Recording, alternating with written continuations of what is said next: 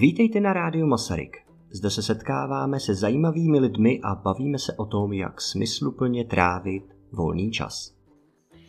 A já vítám naše posluchače u dalšího dílu Rádia Masaryk.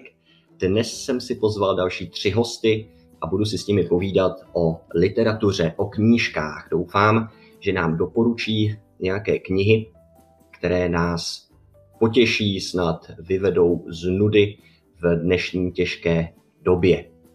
Já poprosím nejprve tu trojici, aby se představila. Začneme. Paní kolegyně, řekněte nám něco. Dobrý den, já se jmenuji Kateřina Kuchtová, jsem kolegyní pana Štěpána Stočka na Masarykově gymnáziu, kde vyučuji češtinu a francouzštinu. Mým velkým koníčkem je literatura, takže asi proto jsem tady dneska. a dávám slovo dál. Dobrý den, já jsem Eva Marie Kantová, chodím do oktávy B na Masarykově gymnáziu a mým velkým koníčkem a vášní je četba. A poprosím i našeho třetího hosta, jestli by nejenom, že se představil, ale řekl nám něco malinko jenom blíž eh, k školnímu časopisu, kterého byl ještě donedávna šéf-redaktorem. Zdravím, já se jmenuji Dominik Samek, jsem ze 4. A, věnuju se tedy, nebo zajímám se o literaturu, o filmy a donedávna i o časopis, který jsem teďka v říjnu předal. Velmi šikovné šéf-redaktorce, která ho doufám Eh, která mu doufám dodá něco, co mu do dnešních dnů scházelo, takže se těším, jak to nakonec všechno bude. Co to je, Domi? Nezapojitě možná poprosím o to, aby si prozradil její jméno a co to bylo, co mu chybělo a jak možná bude se, jestli, se, jestli ten časopis přežije tenhle ten lockdown školy. Tak eh, nová šéf-redaktorka se jmenuje Eliška Žatkovičová, myslím, že je z druhé A teďka momentálně. A bývala uh, hlavní fotografkou našeho časopisu, když jsem ho měl jakoby pod vedením a pak jsem ho teďka v říjnu vlastně předal. A scházelo mu, myslím, že mu scházelo, občas tam byly nějaké grafické chyby, co se týče třeba překlepu a tak dále, co jsme chtěli uh, vylepšit, chtěli jsme na tom zapracovat, ale uh, bylo to nějak uh, škola a všechny ty koničky, že na to skloubit dohromady, tak to trvalo docela, uh, bralo nám to dost času, takže jsme neměli moc čas na takovýhle um, detaily, dá se říct. Uh, hmm. Přepracovat na takových detailech, ale myslím, že časopis byl docela čtený a že nebyl zase až tak hrozný. Snažili jsme se o zajímavé články. Dobře, tak jo, díky moc za to uvedení a připomenutí i toho školního časopisu. Myslíš, že bude vycházet v elektronické podobě v současné době? No já v to doufám, protože on teda vychází, ale bohužel kvůli lockdownu jsme museli omezit i vlastně kontakt s těmi čtenáři osobně ve škole, což nás hodně mrzí, protože ten byl Myslím si, že ten osobní kontakt je nejdůležitější, že člověk eh, člověku neudělá radost, eh, větší radost to, když, když vlastně se setká osobně s těmi čtenáři a říkají mu, potkají ho třeba na chodbě a říkají mu, jak se mu líbil nebo jí líbilo to aktuální číslo a prostě tak a je to takový lepší osobně než po internetu, ale jsme rádi za každé reakce. Jasně, dobře. Já možná potom eh, do popisu tohoto videa eh, dám samozřejmě knížky, které doporučujeme, jejich názvy, názvy jejich autorů, tak abyste je nemuseli zachycovat eh, z, toho, z té audio nahrávky a poprosím potom Dominika, aby nám klidně napsal adresu třeba časopisu nebo nějakou cestu, jak se k němu dostat. Takže to určitě potom normálně Instagram, Facebook a máme i Flipsne, kde jsou ty čísla uložené, takže tak. Bezva, takže odkazy na to budete mít ještě v popisku u tohle uh, audio dílu.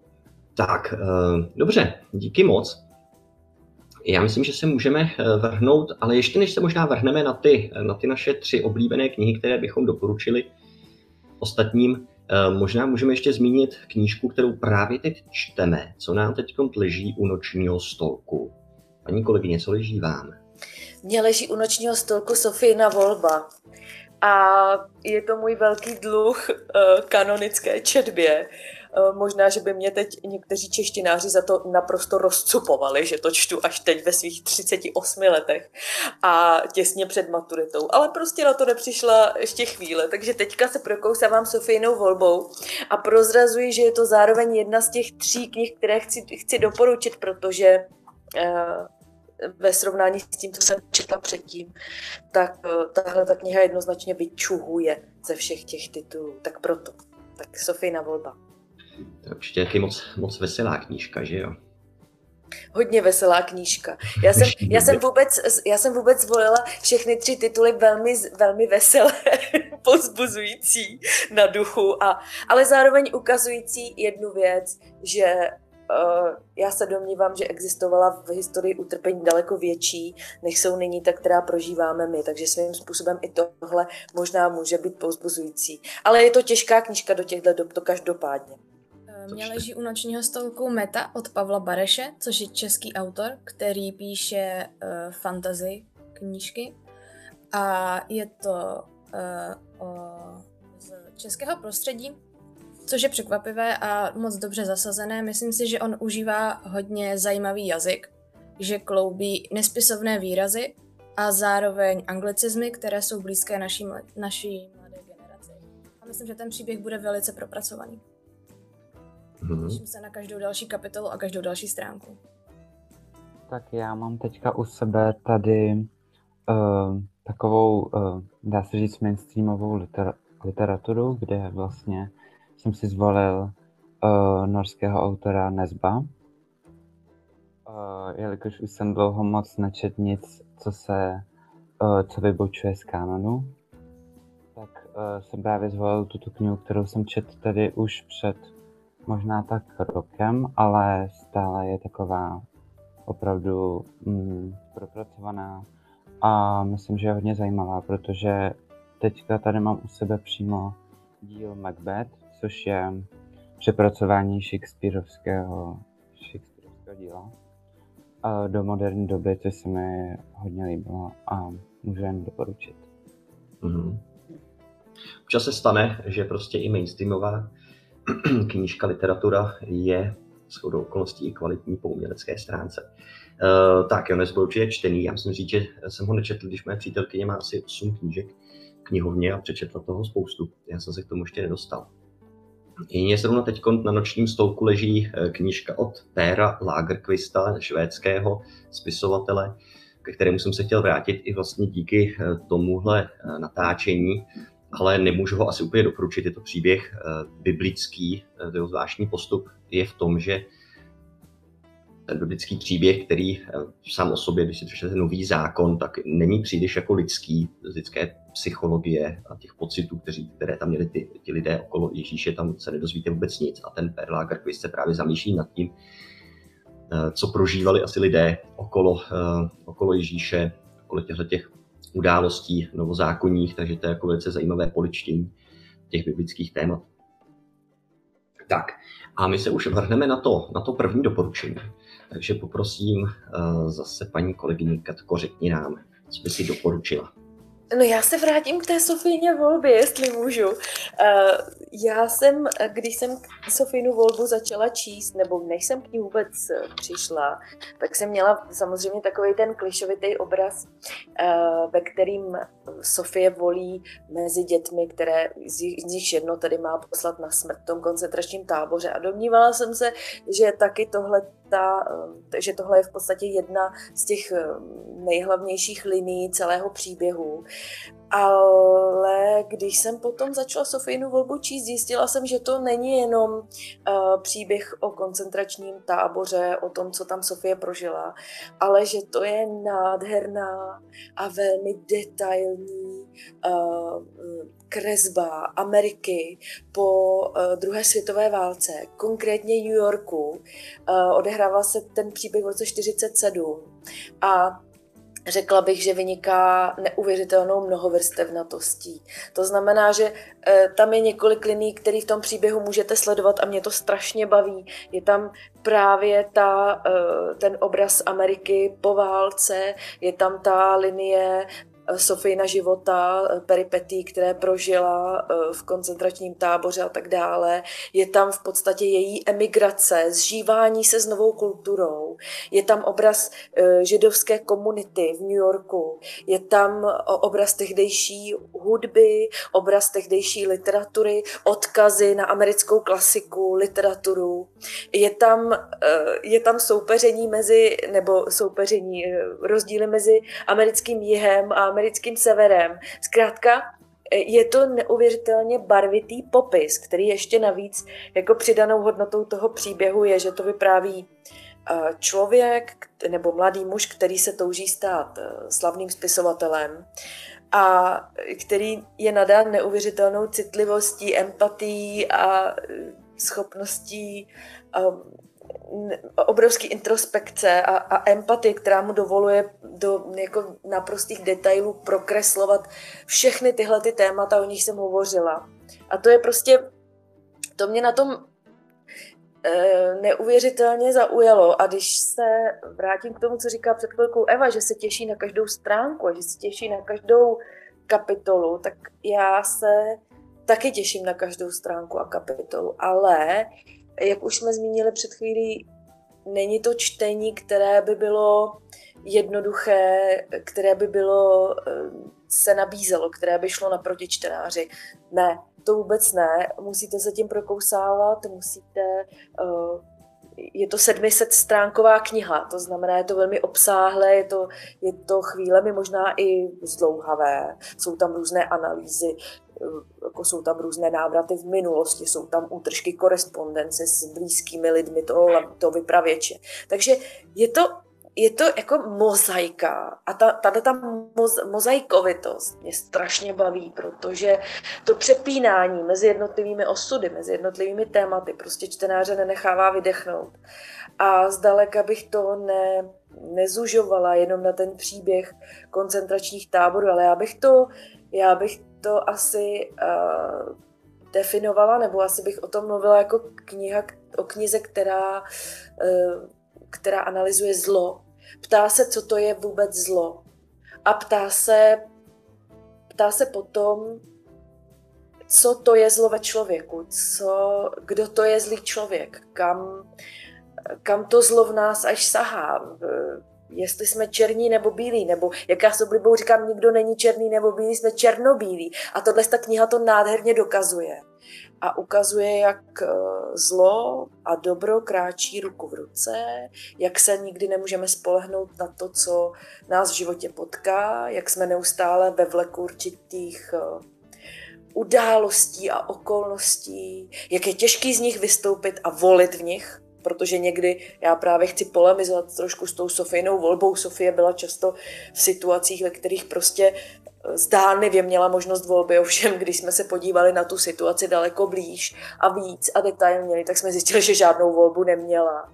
A v tom je neuvěřitelná jako síla ty knížky, že eh, mám pocit, že je v ní tak nějak všechno, že je v ní celý lidský osud, celý lidský život a, a že je nesmírně komplexní a byť je v tom roce se odehrává v roce 47, který by mohl být nebo který se zdá být už vzdálen nám, tak eh, já mám pocit, že to pořád promlouvá, že, že ta, ty, ty univerzální úvahy právě o tom zlu jsou platné i dnes.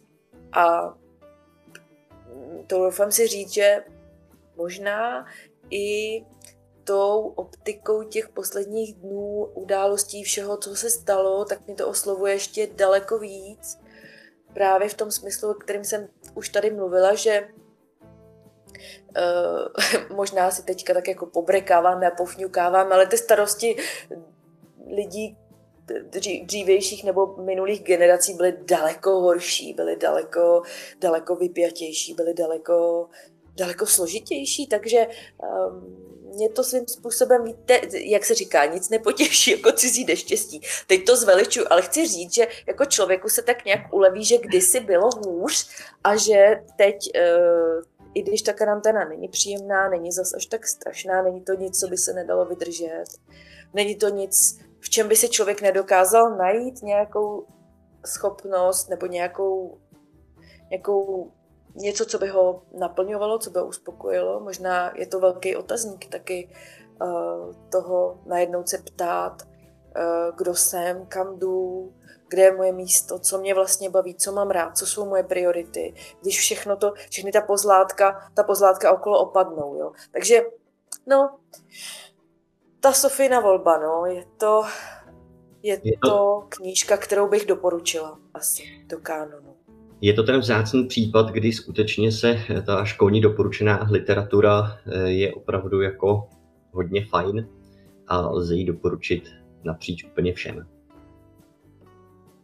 O tak vzácný případ asi není, že jo, nemělo by to tak být, ale, ale je fajn, že i tady ty věci, které třeba já jako jsem vždycky, eh, jako student jsem vnímal to, že eh, to, co dostanu ve škole, jako není zrovna to nejlepší, řekněme, že člověk si musí jako najít svou cestu ke knížkám eh, a tam potom jsou ty jako poklady, ale někdy je to vlastně nesmysl, no, někdy ty poklady jsou skutečně jako v té škole. To si myslím, že je taky dobrý si uvědomit. Eh, první knížka, kterou bych ráda doporučila, se jmenuje Zlodějka knih od Markuse Zusaka. Eh, jedná se o příběh dívky, která se narodila do Německa v období druhé světové válce a její máma byla komunistkou, tudíž byla dána do péče jiným rodičům. A uh, zajímavé na této knižce je, že je vyprávěná z pohledu smrtě, která se, uh, které se Liesl za, zalíbila.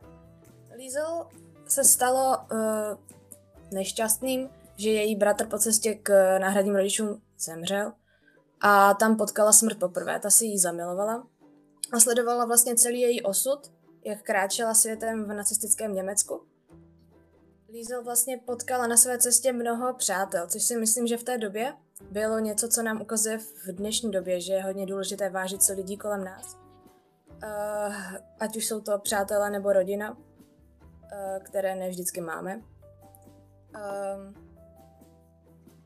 proč se zlodějka knih jmenuje zlodějkou knih? Protože ukradla knihu na hřbitově, kde byl pohřbíván její bratr a později kradla další a další knihy. Mohu možná zmínit nějaké zajímavé citáty, protože mi přijde, že z pohledu smrti to bylo velice zajímavé. Já doopravdy dokážu být bezstarostná, dokážu být přátelská, ale nechtějte po mně, abych byla hodná. Být hodná to není moje parketa. Dělá vám to těžkou hlavu? Prosím vás, hlavně se nebojte. Když nic, jsem aspoň spravedlivá. A myslím si, že Markus Zusak to dovedl k dokonalosti. Vzhledem k tomu, jak se postavy vyvíjí, vztahy mezi nimi jsou velice komplikované. Dokonce se tam Líza setkává s Židem, kterého je její rodiče schovávají a ona s tím musí žít, aniž by to kdokoliv věděl, protože v té době to bylo velice nebezpečné. A sama od sebe pochopí, že Adolf Hitler, kterého všichni kolem ní zbožňovali a uctívali, není zas až tak skvělý.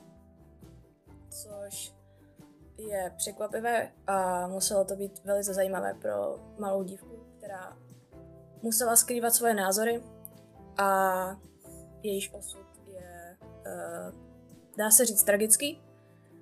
Uh, a na konci se vlastně setká s tou smrtí, která její příběh vyprávěla. A myslím si, že stojí za to si to přečíst rozhodně. Myslím, že Markus Zusek je mistr slova, dokáže svoje myšlenky hodně dobře interpretovat a vtáhnout člověka do děje. Zva, tak díky za tohle doporučení. Chcete někdo reagovat? Samozřejmě můžete. Já jsem tu zlodějku knih taky četla a mně se to strašně líbilo i po jazykové stránce. Já nevím, jak tobě, Evi, ale přišlo mi, že ten Zusak má svůj zvláštní styl. Já už to teď asi zpětně nedokážu úplně charakterizovat, ale vím, že mě strašně i jazykově právě zaujal a že ten nápad je samozřejmě nesmírně originální sám o sobě, že je to vyprávěná kniha z pohledu smrti, ale e, ten jazyk, no, ten autorův jazyk byl, byl zvláštní. Přišel mi takový jako neobvyklý. A teď už nedokážu to přesně, možná, že ty by se o to pokusila, že to máš v hlavě uh, čerstvěji, nebo že, že, že by si to vybavila, ale vím, že i Prostě jazykově... řekne tak, jak to vlastně je. Jak to je a nějak se s tím uh, nepasuje. Vím, že je, Hmm. je tam i, co tam pasáže, kdy popisuje děj a pak je tam nějaká vsuvka, něco, nějaké doplnění informací, jak někdo vypadá, nebo jak se kdo cítí, nebo tři informace, nebo tři body, jak to teda vlastně bylo. Hmm, si myslím, že ten příběh doplňuje velice hmm, skvěle. hmm, hmm. Mně se líbilo, jak si citovala tu ukázku, nebo co to bylo, to bylo hrozně pěkný, tahle. To hrozně láká k přečtení té knížky, prostě Zlodějka knih. Hmm. dobře. Myslím si, že i sfilmovaná verze je velice povedená, což ne vždycky bývá úplně, ale To je z jakého roku? nejsem si za 2017 asi. Mhm. Myslím, že naše Mhm. škola na to šla do kina Mhm. jednou, takže Můžeme samozřejmě potom dát zase do odkazu do popisku k tomuhle dílu eh, nějaké další informace, i třeba odkaz na, na film na ČSFD. Nebude problém. No, tak já nemám tak uh, skvělý typ jako uh, přede mnou, uh, jak přede mnou uh, ty dva předešlí hosté, ale mám, připravil jsem si moji knížku z dětství, dá se říct, uh, což by mohla, mohl být typ hlavně pro malé čtenáře, ale nejenom pro ně. Protože si myslím, že ta knížka je docela, uh, může být pro kohokoliv, pro jakýkoliv věk. Uh, ta knížka se jmenuje Diamantová sekera, mám ji tady u sebe. A je to, já mám rád hrozně žánr bajky, nevím jak vy. Bajky, povídky nebo tak. Mhm. A tuto je vyloženě knížka baltských pohádek a bajek. A pamatuju se, že tu knížku mi dal, když jsem byl malý, když jsem byl menší, tak mi ji dal můj dědeček. A já jsem mu ji zapomněl vrátit. A mám ji doteď.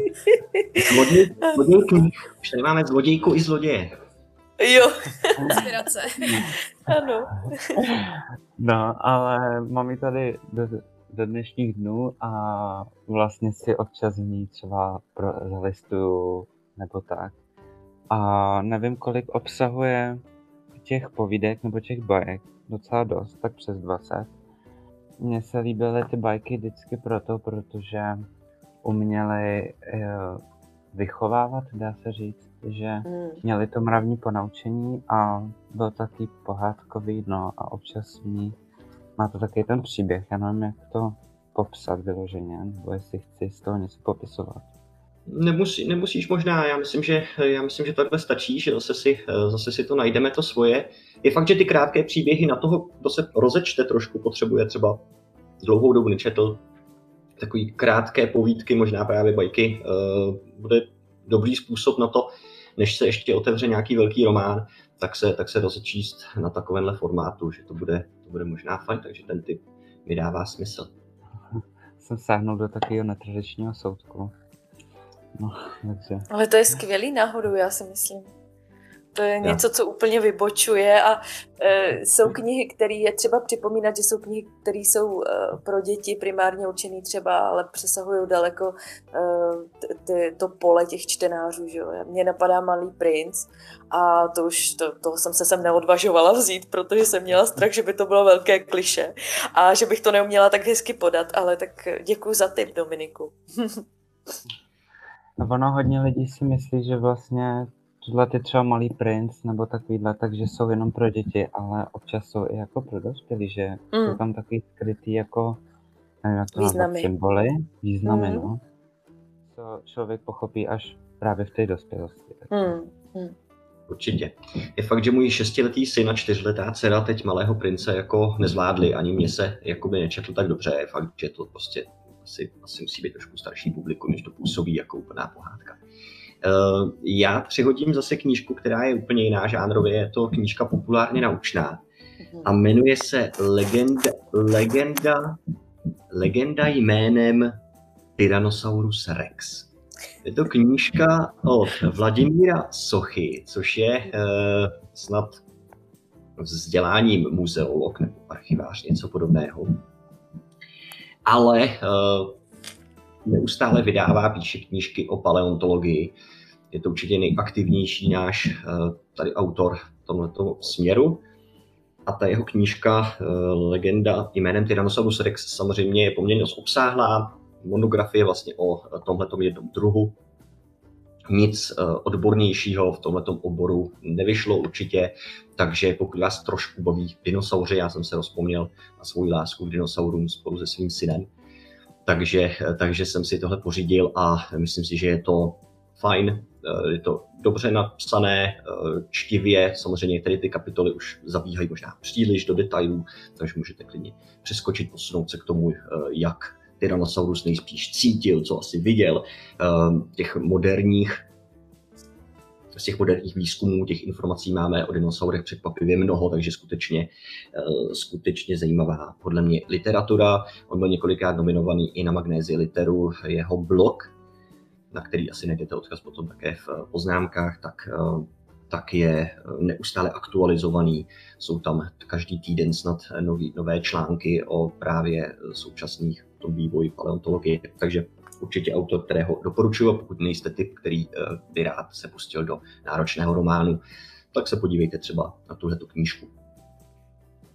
Já, jestli se můžu ještě vrátit k té Sofii, protože mě tady Eva hrozně inspirovala těmi citáty, tak já to teďka trošku naruším tím, že se vrátím k Sofii a k Sofijně volbě. A já mám taky připravený citát a ten se mi nesmírně líbil. On teda není úsměvný, já se u toho usmívám, ale protože mám radost, že to můžu sdílet, jo. to je jedna věc. A druhá věc je, že si myslím, že ten citát je nesmírně uh, závažný a že potrhuje to, o čem jsem tady předtím mluvila, a to je to, uh, že Sofína volba je hlavně kniha, která analyzuje zlo a co to je v člověku zlo. A já jenom přečtu takovou, takový citát ze Sofie, kdy autor říká, zlo líčené ve většině románů a dramat a filmů je prostřední, neli vůbec falešné. Většinou je to ubohá slátanina násilí, fantazie, neurotické hrůzy a melodramatu. Imaginární zlo, abychom opět citovali Simon Weilovou, je romantické a pestré zatímco skutečné zlo je ponuré, monotónní, holé a všední.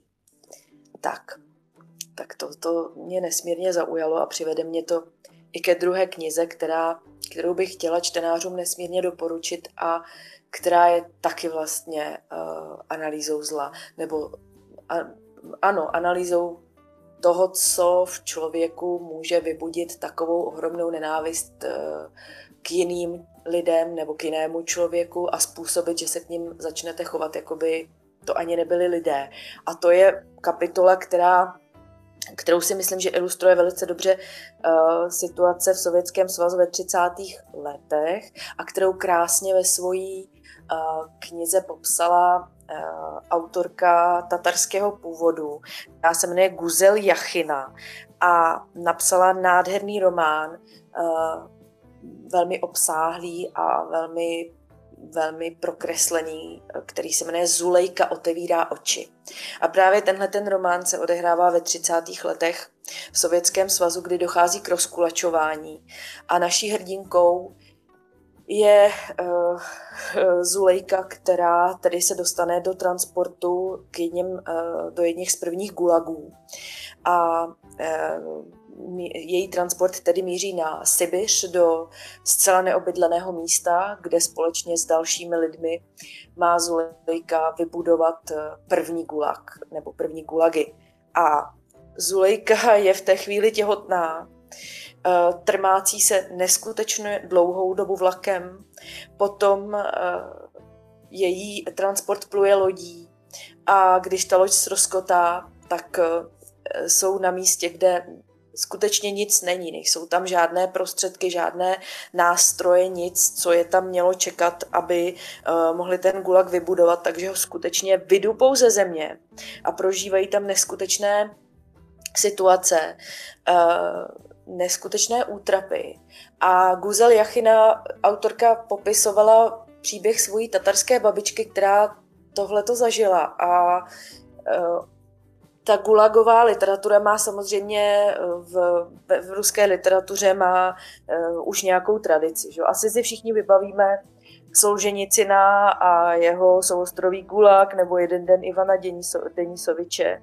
Ale e, já nevím, mě najednou, když jsem dostala do ruky právě tuhletu autorku, tak mi připadalo, že ona to popisuje nikoli jako pamětnice, ona to popisuje jako pamětnice přes nepřímá pamětnice, ale pamětnice vyprávění těch lidí. A ona to popisovala mm, možná li, li, jako daleko literárnější, než to popsal Solženicin, který, když jsem ho četla, tak mi připadal, že připadalo mi to velice takový syrový vyprávění. Jo. Samozřejmě nesmírně působivý, sugestivní. Ale ta Guzel Jachina to, do toho, ona do toho podle mě, a teď já budu trošku lobovat zase genderově, jako tady za ty ženy. Ale já mám pocit, že ona do toho vetkla právě ten ženský pohled. A že ubrala z té drsnosti a syrovosti a vetkla tam právě trošičku takového toho ženského smyslu pro detail a, a pro vidění z tého uh, jako půvabu uh, ve věcech i těch nejhorších věcech a jak, jak bych to ještě líp vysvětlila? Samozřejmě tím, že Zulejka se stala v Gulagu matkou a vychovala tam svého syna. Prvního, první živý dítě, který se jí podařilo vlastně počnout, protože ona předtím několikrát ztratila asi čtyři dcery za strašlivých okolností, tak teď najednou teda její první dítě, který se dož, dožije prostě za strašlivých okolností, teda nesmírně těžkých podmínkách, vyspěje, vyroste, tak celému tomu příběhu, který je krutě beznadějný a který vás tou tou beznadějí úplně požírá a, a vtáhne vás do sebe, tak vám přeci jenom rozžehne jiskřičku světla a takového světla na konci tunelu, jak se říká, a ukazuje vám, že prostě má smysl žít, i když to vypadá, že to nemá vůbec žádný smysl. A v tomhle tom, tom, tom příběhu mateřství Zulejky právě v tom gulagu, v těch neskuteč, jakoby v těch, v těch příšerných podmínkách, je to je to jedinečný příběh a um, já vlastně nedokážu ani říct, kterou z těch postav jsem měla ráda nejvíc, jestli to byla Zulejka, nebo jestli to byl uh, komandant Ignatov, který uh, vlastně měl ten, uh, jakožto voják, měl ten uh, gulag pomoci vybudovat a který najednou, když uh, jako Eh, Guzel Jachina v něm vlastně vyjádřila to neuvěřitelné tápání člověka, který má zodpovědnost za lidi, jimiž by měl vlastně pohrdat a, a kteří jsou tady jakoby níž než on, ale zároveň se v něm probouzí to lidský a on s nimi cítí soucit a, a, a vlastně se, se jim snaží pomoct. Jo, takový to zase o tom zlu v nás, jo, když udělám přemostění z té Sofie. A tady je to Tady je to možná úlevnější v tom, že ten eh, hlavní velitel tábora, toho gulagu, eh, není nikdo takový, jako byl třeba Rudolf Hess, tábor osvěti, eh, velitel tábora Osvětimi, který teda popřel v sobě veškerou lidskost, jo, a, a byl svědkem těch nejhorších věcí, které si ani prostě nedovedeme představit. Ale tady ten Ignatov v tom jachynině vyprávění je prostě člověk z masa a kostí a to lidský v sobě nakonec nechává zvítězit a to je strašně silný v tomhle příběhu. Možná je to idealistický, ale v každém případě to člověku dává naději a když to čte, i přesto, že ten příběh je nesmírně těžký, je nesmírně bolestný, a vy se o tu Zulejku bojíte na každé straně. Bojíte se o jejího syna Jusufa na každé stránce toho objemného románu. Ale víte, že tam ta naděje je, že když bude nejhůř, taky někdo pomůže.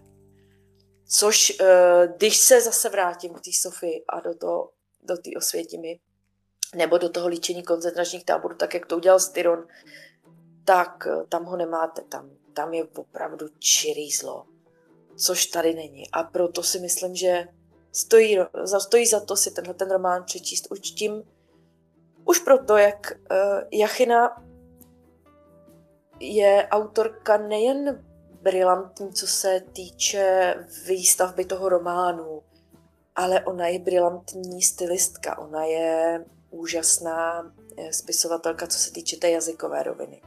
A to zase je velký dík, dík i tomu překladu, vidíte, protože um, převést takovouhle knihu do češtiny, zachovat tam ten půvab, eh, který tam je, ten půvab, ve kterým se otiskuje nádherná sibirská, nádherná a krutá sibirská příroda. Jo, tak bych to řekla. Tak, no, teď jsem se do toho možná trochu zamotala, nechala jsem se unést, ale já doufám, že že já doufám, že posluchači chápou, co jsem, co jsem chtěla říct. No, tak Jachinu to, doporučuji. Oni si to přetočí. No. Oni si to přetočí. Jachinu, jsem, Jachinu doporučuji uh, vřele. Je to knížka, která jednoznačně z těch posledních pár let pročtených tak vystupuje uh, nad všechny ostatní. Ráda bych doporučila ještě jeden historický román, který se jmenuje Chlapec, který rozdával sny od Luca di Fulvia. Dostaneme se do 20. let 20. století do Ameriky, kam přicestuje matka se svým synem a dostanou se do italského geta. V té době uh, to byl život plný nebezpečí, gangstrů a prostitutek, které se Luca di Fulvio nebál popisovat tak, jak to ve skutečnosti bylo podle pravdy a otevřeně, což ne úplně všem čtenářům možná může sedět, ale myslím si, že to je součástí života a je taky nutné si o vlastně syn té matky si chce splnit svůj americký sen, což v tomto světě není zas tak jednoduché, ale uh, má neskutečný dar fantazie a dokáže vymyslet úžasné příběhy, které lidem Eh, dokáže sugerovat, takže jsou doopravdy a tím se dostává dál a dál a jde si za svým snem. Uh, tento dar fantazie využije ve svém ilegálním rádiu, které začne poslouchat v podstatě skoro celý New York a tím se proslaví. A myslím si, že to ukazuje tu stránku, že ne všichni bychom se měli chovat tak jako ostatní, ale měli bychom nějakým způsobem vybočovat, jít se za svým snem a uh, rozhodně to silný příběh, kde sledujeme i víc linek, uh, vlastně matku hlavního hrdiny, hlavního hrdinu, nebo i uh, jednoho gangstra, který se snaží uh, hlavního hrdinu zabít. A tyto cesty jsou tam velice propletené, dokonce dojde i k zápletce a zase bych ráda teda přečetla jeden citát. Uh, nechal se nakazit nemocí horší než stovky jiných lhostejnosti. Což si myslím, že je velice působivé a silné, jelikož lhostejnost není to úplně nemoc, uh, jako, která se dá diagnostikovat, ale když si to vezmeme v širším měřítku, tak lhostejnost je něco, co by se, co není úplně dobré, abychom se jí nechali nakazit. Jelikož když je nám všechno jedno, tak potom nemůžeme vlastně skoro Hmm, to je, ten citát je zajímavý. Já nevím proč, ale musím, jako nemůžu si odpustit poznámku k situaci ve fotbalové asociaci, kde právě jako léta tolerovaná, to je, to je, most, to je takový ostný můstek opravdu, uh, kdy léta, léta tolerovaná prostě um, kriminální činnost, že jo, plácení těch rozhodčích, tak prostě jí, tak, je, tak je tolerovaná jako všemi těmi nižšími instancemi v, tom, v té asociaci. Takže to je taky, prostě, proč ti lidé jsou skutečně vůči tomu jako lhostejní, to je věc, která jako mi není úplně vlastně jasná, ale to je jenom tak, že mi to úplně jako první naskočilo hmm. mysl. Já si myslím, že lhostejnost i vůči jakémukoliv ubližování nebo něco, když zavíráme oči, jsme k tomu lhostejní, že to se dá vztáhnout k mnohým situacím, nejenom k fotbalu nebo... Hmm, tak když vás tahle všechny poslouchám, tak se musím asi nazvat literárním hňupem, protože... to je jako prosím tě. Ale no tak. ne, to není čtu, pravda. Já jediný, co čtu teďka, je maturitní četba a už se no. mi opravdu stýská po těch knížkách, které bych si chtěl přečíst. Ale když teda uh, mám něco doporučit, tak bych chtěl doporučit právě s tím maturitní četby z toho kanonu a je to kniha Petr a Lucie. Taky taková hodně omílaná. Um, kniha vlastně, která je hodně krátká, což je jeden z důvodů, proč si ji vybírají studenti. Ano, tak, přesně tak. Um, um, tak patří do, tý, do toho meziválečního realismu a popisuje vlastně tu válku. a na druhé straně popisuje tu lásku, což jsou takový protiklady a dochází tam k tomu kontrastu mezi něčím dobrým a něčím zlým. Um, popisuje to vlastně tu hrůzu té války, tu zbytečnost a na druhé straně tu lásku, která je dobrá, um, krásná a tak dále. Mm. A to se mi právě líbí, že tam dochází k těm kontrastům, uh, jsou tam nějaký skrytý symboly a vlastně uh, nevím, jestli úplně chci vyzrazovat děj, když asi ho většina znáte. Je to jednoduchý děj uh, o lásce a to se mi právě líbí, že takový jednoduchý děj se dá napsat takovým krásným způsobem. Dominiku, a ještě se tě, jestli tě, tě můžu zeptat, když jsi říkal, že jsi teďka uh, vlastně tak uh, obklopen tou, tou četbou z kanonu, tak je ještě něco, co by si třeba doporučil z toho kanonu? Já, já vím, že za něj tady naprosto nestraně lobu, jako ne, nestraně, straně lobuju, ale je ještě něco z kanonu, co bys doporučil, co si třeba přečetl a, a zaujalo tě to? No tak je hodně knih, třeba uh, první knížku z kanonu, kterou jsem četl, je Jeptiška Hmm. A to se mi hodně líbilo. Jo. Dál teda bych chtěl doporučit třeba obraz Doriana Gray, což je taky trošku psychologický a filozofický. A nebo třeba taky Saturnin, uh, hmm. humoristická četba, kdy vlastně hmm. člověk hmm. se aspoň zasně a tak. Hmm. To je pravda. Hm. Děkuju. Tak jo, to je pro mě eh, docela jako překvapení a musím říct, že příjemné, že se tady třeba objeví takovéhle doporučení z kanonu, jo, jako věc, kterou jako dává mi to naprosto smysl, jako ti maturanté, ale i uh, studenti třetího, druhého ročníku, že jo, prostě hmm. pokud už nic jiného, tak uh, aspoň tohle by vás asi mohlo trošku, uh, trošku k té literatuře přivést. Takže to je fajn. Já přihodím uh, svoji knížku oblíbenou od Jiřího Hájíčka Selské baroko, což je knížka, která je někdy označovaná jako Eastern český, eh, což je eh, slovo, které odkazuje na western, kovbojku americkou, ale v eh, asi prostředí východního bloku.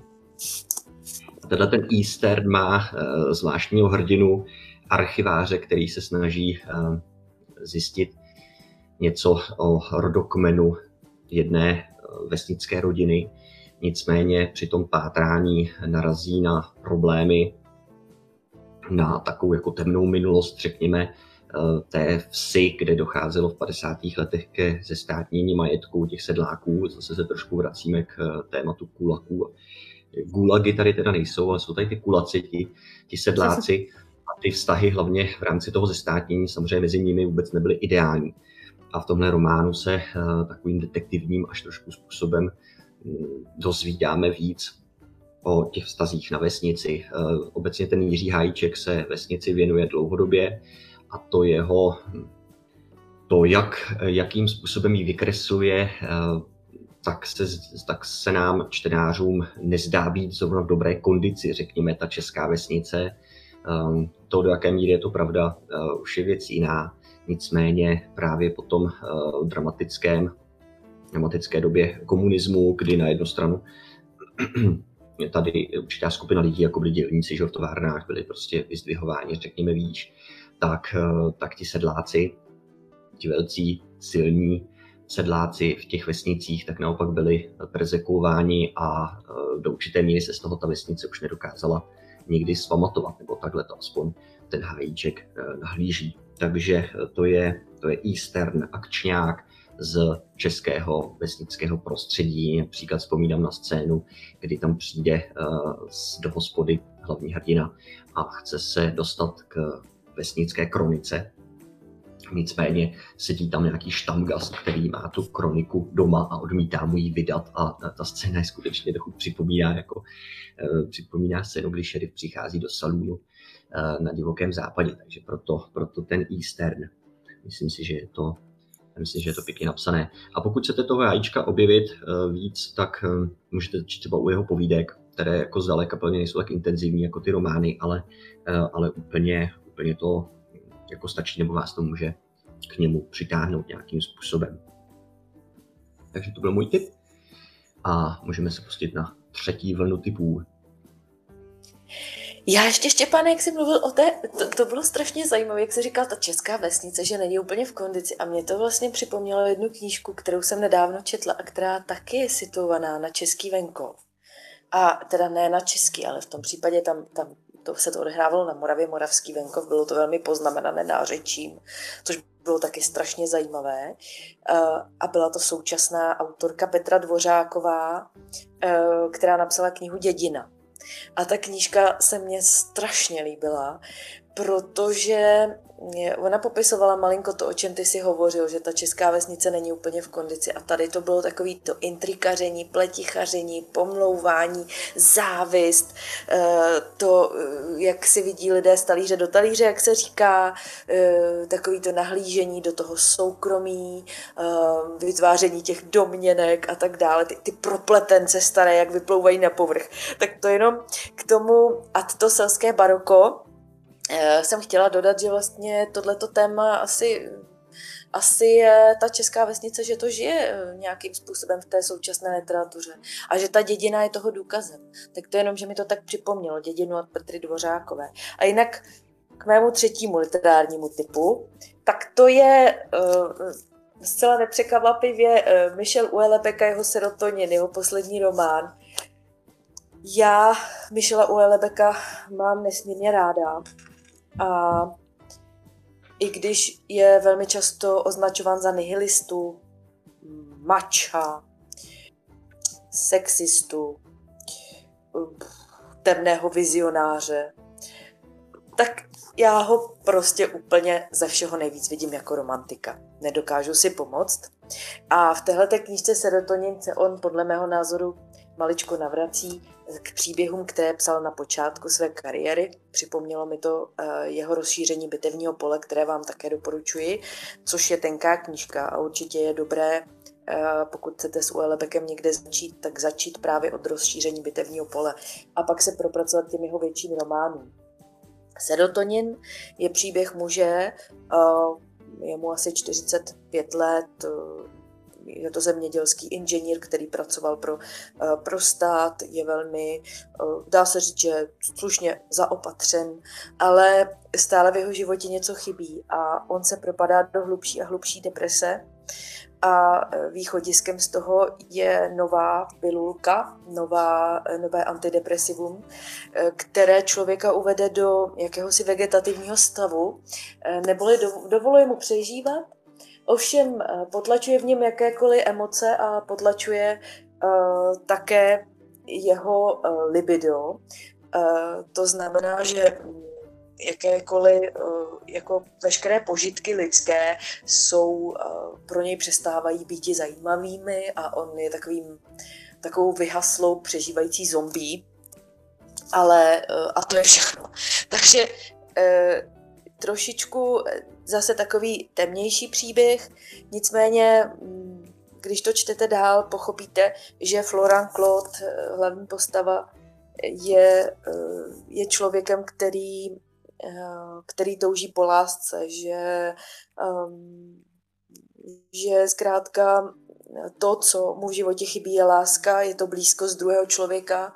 A s Uelebekem opět jakoby osudově zjišťujete, že ta láska eh, jako že to není trvale udržitelný vztah, že v podstatě, eh, nebo stav člověka, že sice když lásku najdete, tak eh, právě tím blízkým životem s druhým člověkem, těmi všemi překážkami, kterými se denně musíte prokousávat, těmi banalitami, ta láska nějakým způsobem jako vyhasíná a v podstatě e, jako není schopná v těch podmínkách té běžné lidské komunikace, toho běžného lidského života přežít. A že vám zbývá nějaká, jako, nějaký romantický reziduum z těch předchozích vztahů a to, že ve vás vlastně žije a vy potom ne, jako neustále toužíte, ale víte, že to nemůžete mít. A tohle toho Florana právě přitáhne nebo donutí ho jít ve svém životě zpátky, naspět, po stopách své první lásky a všechno to, nebudu to prozrazovat, jak se to rozuzlí, nebo jak to dramaticky vyvrcholí, vyvrcholí to velice dramaticky. A e, Florán teda nakonec, eh, řeknu uklidním čtenáře, nakonec to všechno dopadne a teď použiju v úvozovkách dobře. Ono to nedopadne úplně dobře, ale ne, nedojde k té nejhorší tragédii, která je tam nastíněna. No a se, serotonin je pro mě knížka eh, podobně jako Sofína volba velmi mnohovrstevnatá. Ona je uh, analýzou nějakého vnitřního vztahového života uh, hlavního hrdiny, je analýzou zároveň, a to ne zcela náhodou, protože u Elebek je taky studovaný zemědělský inženýr, tak je analýzou uh, maličko situace uh, farmářů, uh, drobných farmářů ve Francii, je to, dozvíte se tam spoustu, eh, spoustu eh, z, informací ze sportovní střelby. A je to, eh, kterou má Uelbek taky, že ho rád, takže je to knížka zase mnoha liní, mnoha vrstev, mnoha úrovní a já bych ho přesto, přeze všecko, jak za jakého tmáře, sexistu a mača je označován, ho označila já osobně jako zahledače lásky, zahledače romantiky. Takže proto je to můj tip. A veliký klobouk dolů Elenu Begivenovi, který přeložil serotonin, protože eh, nezřídka v této knize potkáte souvětí, které například přesahují stránku a půl, jedna jediná věta. A přesto Begiven dosílil toho, že se v nich český čtenář nestratí a že eh, to nesnižuje na přitažlivosti u Elebekova vyprávění. A doporučuji serotonin, rozšíření bitevního pole, platformu, eh, elementární částice. Jen tak mimochodem elementární částice si můžete poslechnout, protože teď je Vltava. Eh, vysílá jako čtení na pokračování. Takže elementární částice od Uelebeka nyní běží na Vltavě Českém rozhlasu 3 a tam se dají poslechnout online. Možná, se, eh, možná stojí za připomenutí jenom, pokud to můžu, Katko, říct, že si eh, navázala no. přímo s tím autorem nějakou korespondenci. Je to tak? No, je to tak. A eh, no, je to tak a je to, je to taky zajímavý, protože já jsem u Elebekovi psala už, když jsem, eh, když jsem se eh, poprvé setkala s jeho knihami, eh, když jsem četla rozšíření bitevního pole, tak jsem u Elebekovi napsala, protože mi to nesmírně oslovilo, nesmírně se mi ta knížka líbila. A on mi odpověděl. Bylo to pro mě fantastický psát si s Uelebekem. A po letech, teď když jsem se do toho dočetla, tak jsem si říkala, sakra, ale tak já tam ten Uelebekův mail pořád mám, tak to zkusím, jestli to pořád platí. Uelebekovi jsem napsala, on mi za chvíli takřka prostě do hodiny mi odpověděl. Dal mi svoji adresu pařížského bytu, kam jsem mu serotonin poslala. A on mi ho potom zase zpátky, uh, zpátky poslal uh, podepsaný a navíc teda uh, s popsanou přední, přední stranou uh, té knihy, nebo vnitřní takovou tou první, první stránkou, uh, takovou tou před textem, tak s hustě popsaným textem, což je strašně, zaj, jako je, bylo to nesmírně zajímavé, potěšující. A musím říct, že s, velkou, s velkým zájmem a ochotou reagoval na každý můj mail. Samozřejmě já jsem se Rotonin, jako když jsem ho dočetla, tak jsem byla, uh, byla jsem zděšená, byla jsem byla jsem eh, jako taková hrozně rozjitřená, takže jsem měla pocit, že, to prostě s ním musím probrat. A on reagoval na ty eh, moje maily, eh, reagoval na ně velice slušně, velmi jako velmi, tak jako galantně bych řekla.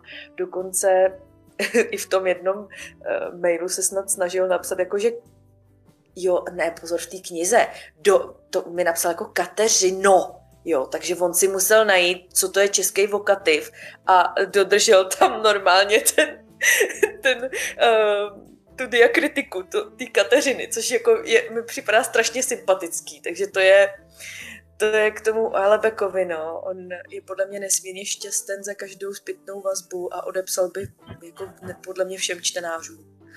Teď ale klíčová otázka a to je, jestli přijede k nám na školu. No, tak samozřejmě eh, je to v jednání, ale uh, uvidíme. Já uh, v té poslední, v tom vzkazu od něj je napsáno, že skončil se všemi veřejnými vystupováními a interview, protože ho to šíleně unavuje a má pocit, že v tom nikdy není dobrý. A uh, taky tam napsal, že se u něj promítá to, co francouzi označují za uh, efekt, efekt schodiště nebo efekt schodů. To znamená, že to, co měl říct, ho vždycky napadne, až když odchází a ocitá se právě na tom schodišti před východem. Takže mi napsal, že s tím kompletně přestal. A e, to je otázka, no, koho pozveme. Jako v jednání právě byla ta Petra Dvořáková, která měla přijet v listopadu. A nesmírně mě mrzí teda, že se to neuskuteční. No. E, poslala jsem, pozvala jsem Petru Dvořákovou, autorku současnou, podle mě skvělou. Pozvala jsem Janu Poncarovou, která byla připravená přijít. E, autorka tří velkých románů taky vřele doporučuji. Navíc naše regionální autorka, takže tím zajímavější to je pro nás západu Čechy. Že bude čas na to, že se ještě, ještě do té školy vrátíme, že není... No já, já doufám, já doufám Štěpáne, že ještě letos třeba něco proběhne, no. No, nevím, jestli v kalendářním roce, ale v tom školním snad ano. V tom, v tom školním, tak, ano, tak jsem to myslela. Eh, jako poslední knížku bych ráda doporučila Šest vran od Lej Bardugo což je uh, fantasy kniha, uh, která je uh, velice sympatická tím, že každá kapitola je z pohledu jednoho ze šesti hlavních hrdinů. Myslím si, že jsou velice propracovaní. Jedná se o zápletku, kde dochází k něčemu jako gangsterským přestřelkám a do toho jsou zapletená i kouzla, ale není to až tak přehnané, aby to i běžný čtenář, který neúplně rád čte fantazy, to mohl ocenit. Uh, uh, myslím si, že jsou propracované ty postavy i tím, že se tam promítá i něco jako psychologický román ve fantasy světě. Mohla bych to taky. Uh, dochází tam i k velice uh, sofistikovaným a nečekaným zvratům, což bych ráda ocenila a myslím si, že v této době je hodně těžké konkurovat fantasy sériím, které byly uh, hodně známé, například Harry Potter nebo tak. A tato autorka si vystavila svůj vlastní svět, uh, do kterého zasadila uh, šest vran, na které navazuje i prohnilé město. A myslím si, že kdo přečte šest vran, tak bude zaručeně chtít číst i další díl, jelikož otevřenému konci se u této autorky nemůžeme nikdy vyhnout. Mm, můžeme tam nalézt eh, hodně, eh, dejme tomu, chytrých vtipů, vtipných narážek, které dokreslují ten příběh vážně skvěle. Pokud mohu zase zmínit citáty, které já zbožňuji na knihách velice nejvíc, tak jsem podnikatel, nic víc, nic míň. Jsi zlodějkazy. Neřekl jsem to snad právě? A tyto vtipné rozhovory mezi postavami, které se ne vždycky úplně snáší a nebojí se urážet na velice galantní úrovni, dejme tomu, si myslím, že stojí za to si přečíst, rozhodně. A pokud mohu mluvit i o vzezření té knížky, tak ta ořízka je vlastně barevná, což ne každá kniha má. A ten uh, dokresluje to, to atmosféru rozhodně. Je to něco jiného, něco nového, než jenom uh, bílý nebo zažloutlý papír, ale je to barevné, takže ten prožitek je mnohonásobně lepší. Jak můžete slyšet, a možná posluchači naší se tomu asi taky neubrání, tak tady soused můj začal pracovat zrovna na domě, začal rekonstruovat tak doufám, že ty údery kladivem nebudou úplně uh, moc rušit. Já jsem takový zapřísahlý uh, odpůrce té fantazie, nebo ne odpůrce, ale já jsem tomu stále ještě nepřišla na chuť. Přiznám se, že jsem, že, že jsem zkoušela, že jsem zkoušela, opravdu jsem zkoušela. Zkoušela jsem Eh, četla jsem Petru Stehlíkovou, češ, českou autorku Naslouchať se to jmenuje, to se mi strašně líbilo. Eh, skutečně jsem si chtěla číst Tolkiena, otevřela jsem si to, vypůjčila jsem si to, začala jsem číst, na třetí stránce jsem to zavrhla, prostě já to nedokážu. Zvláštní jména, podivní lidi, neexistující svět, nic, čeho bych se mohla chytit. Evo, proč si mám přečíst tyhle ty vrány, prosím tě ještě. Řekni absolutnímu diletantovi, jako jsem já, proč bych si měla ty vrány přečíst, pojď mě nalákat. Upřímně, já jsem měla taky období, kdy jsem opovrhovala fantasy literaturou. Ne, ne, já tím neopovrhuju. Ne, jo, jo, to chci, ale... já, já, no, no. Neměla jsem úplně ráda fantasy literaturu, ale uh, moje okolí ji zbožňovalo a tak jsem si řekla, co jsem se ptala, co je nejlepší podle nich, co by bylo tak dobré a jo, šest vran. Uh, není to zas tak složité. Myslím, že třeba u Tolkiena můžeme pozorovat uh, jména různá, která nám nedávají smysl, nebo se v nich pleteme. A tady je jich jenom, tomu jenom šest. Ale i tak se v tom člověk vyzná a jsou význačné uh-huh. něčím, než když máme třeba, dejme tomu 12 uh, elfů a každý se jmenuje jinak, v tom se člověk rychle ztratí. Ale když je to, eh, když jsou výstřední, dejme tomu, ty postavy a není to až tak šílené. Tahle ta knížka není až tak propletená tou magií nebo uh, zvláštními věcmi. Hmm. Dalo by si říct, že to je i napůl detektivka. Mm-hmm. Děkuji, Evičko. Jestli můžu do toho eh, vstoupit jenom taky, protože Tolkiena jako mám rád na jednu stranu, na druhou stranu, ale uh, to je autor, který je jako čistě epický a vlastně tam není podle mě žádná psychologie. To znamená, člověk, který uh, od románu by třeba očekával to, že uh, bude mít nějaký hlubší vhled do těch charakterů nebo se může s někým stotožnit, tak tady asi jako nemůže moc uspět, protože skutečně on tam prostě tuhle rovinu vůbec nebo téměř vůbec nemá. To prostě je to jenom jako příběh, který z hlediska těch charakterů jako může být lidi nazvat jako, že jsou plochý vlastně docela ty hrdinové. Takže to v tom smyslu to chápu. Uh, taky řeknu jenom poslední zkušenost s fantasy literaturou, když jsem se vrátil k Sapkovskému, k Zaklínači. A musím říct, že mě to uh, do značné míry zklamalo. Ty povídky, že jako zase, zase člověk musí mít hodně, řekněme, rád meče, souboje, kouzla eh, na to, aby, aby to mohl čet a pokud eh, k tomu člověk blízko nemá, tomu tématu prostě obecně nehrál někdy dračí doupě, nebo nehraje hry počítačové, je další s tím spojené, tak si myslím, že na tom vlastně není skoro nic, co by někoho mohlo jako zaujmout. Takže eh, v tomhle smyslu mě to, mě to trošku zklamalo. Tak, můžeme možná Dominika poprosit o jeho třetí typ. No tak já se chci přidat k názoru paní učitelky. Uh, já taky jako moc uh, neholduju tou fantasy literaturou, dá se říct. A nevím proč. Je to takový, nevím jak bych to popsal, no. Třeba jsem nikdy nečet Harryho Pottera nebo neviděl, což doufám, že mi to neukamenujete. Já taky ne, Dominiku, pro boha Harryho Pottera. Já jsem to začala číst, já to musela odložit absolutně vůbec jsem nechápala, o co tam jde, ale přitom bych teda neřekla, že nedisponuji do, dostatkem fantazie, ale prostě, já nevím, nějak, já stejně jako ty, Dominiku, přiznávám, že nevím, proč nejsem schopná číst tyto knihy. Chtěla bych to vědět a možná, až si přečtu ty vrány, eh, jak Evička mě naladila tím, že to je jednoduché v podstatě, tak možná, že se to změní, že se odpíchnu někam směrem k fantazii. Ale sdílím s tebou ten názor. Ne? No já prostě taky to nechápu, jakože nevím co. Všichni okolo jsou úplně do fantazie a já jsem jakože taky ten outsider zase. No. Ano, ano. Taky ten literární hnup, hňup znovu. Asi, nevím. No, eh, každopádně bych chtěl teda doporučit knihu, kterou uh, mi zapůjčila asi tak před rokem moje kamarádka a spolužačka, čímž jí chci poděkovat. Eh, je to kniha, která eh, je spíš pro mládež, ale je velice pěkná a líbí se mi i eh, styl, kterým autor píše. Ta kniha se jmenuje Muffin a čaj. Mm-hmm. Je to kniha s pokud ji znáte, což asi znáte, protože vyvolala hodně, hm, dá se říct, takovou vlnu. A psali jste o ní v časopise, nepsali jste o ní? Ano. Psali, jo, že jo? No.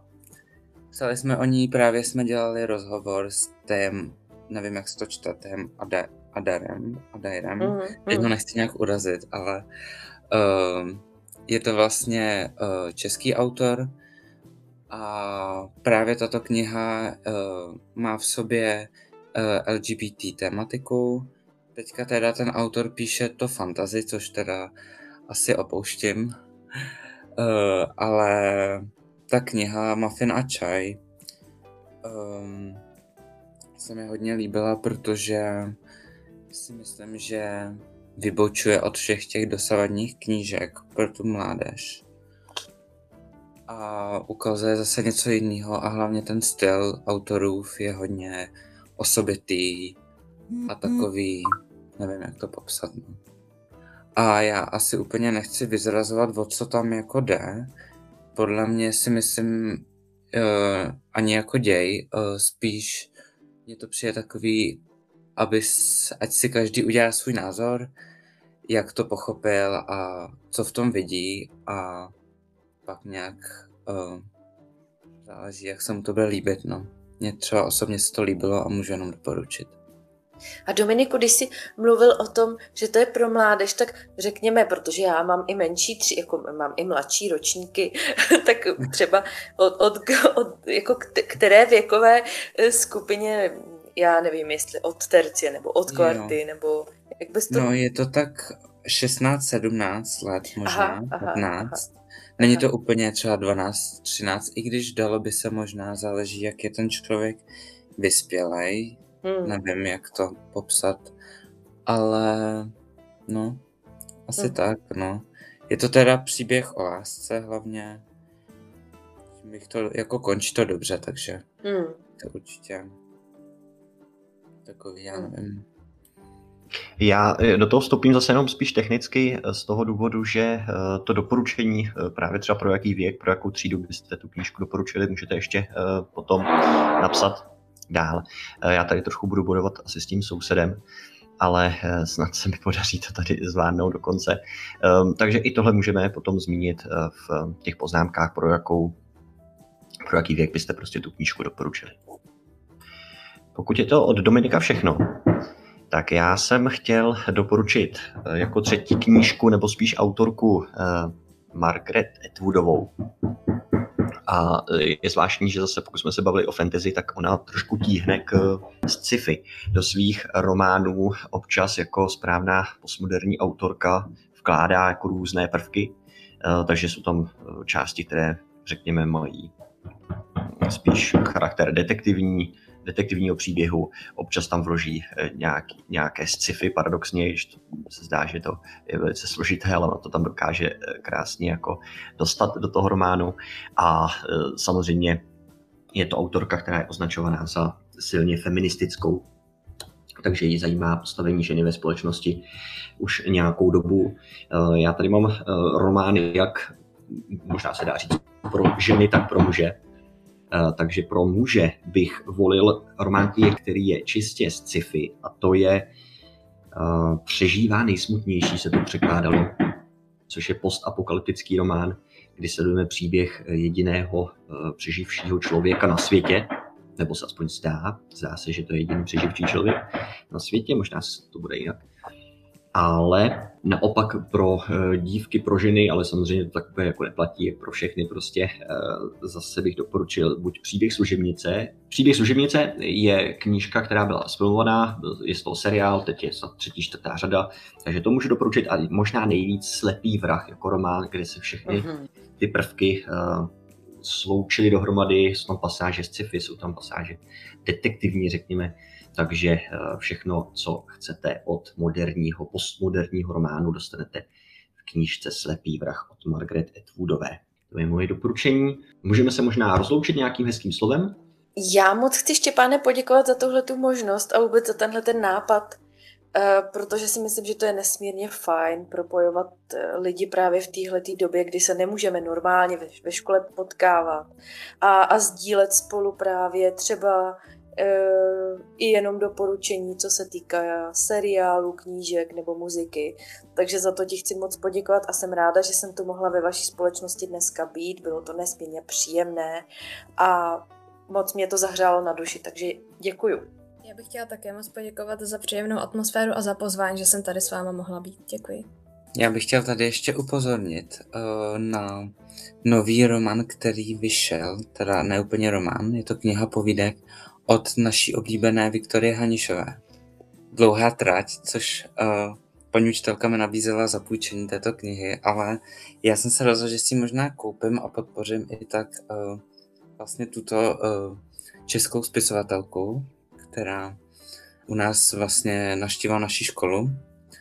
Tak to jsem chtěla jenom tahle dodat. No a jinak uh, děkuji taky za pozvání. Literatura není moc, moc můj obor, takže doufám, že jsem to nějak uh, neplácal tady nějaké uh, vědomosti a uh, děkuju a loučím se s váma. Tak, já děkuji všem našim hostům dnes a hloučí se s vámi rádio Masaryk u příštích dílů naslyšenou.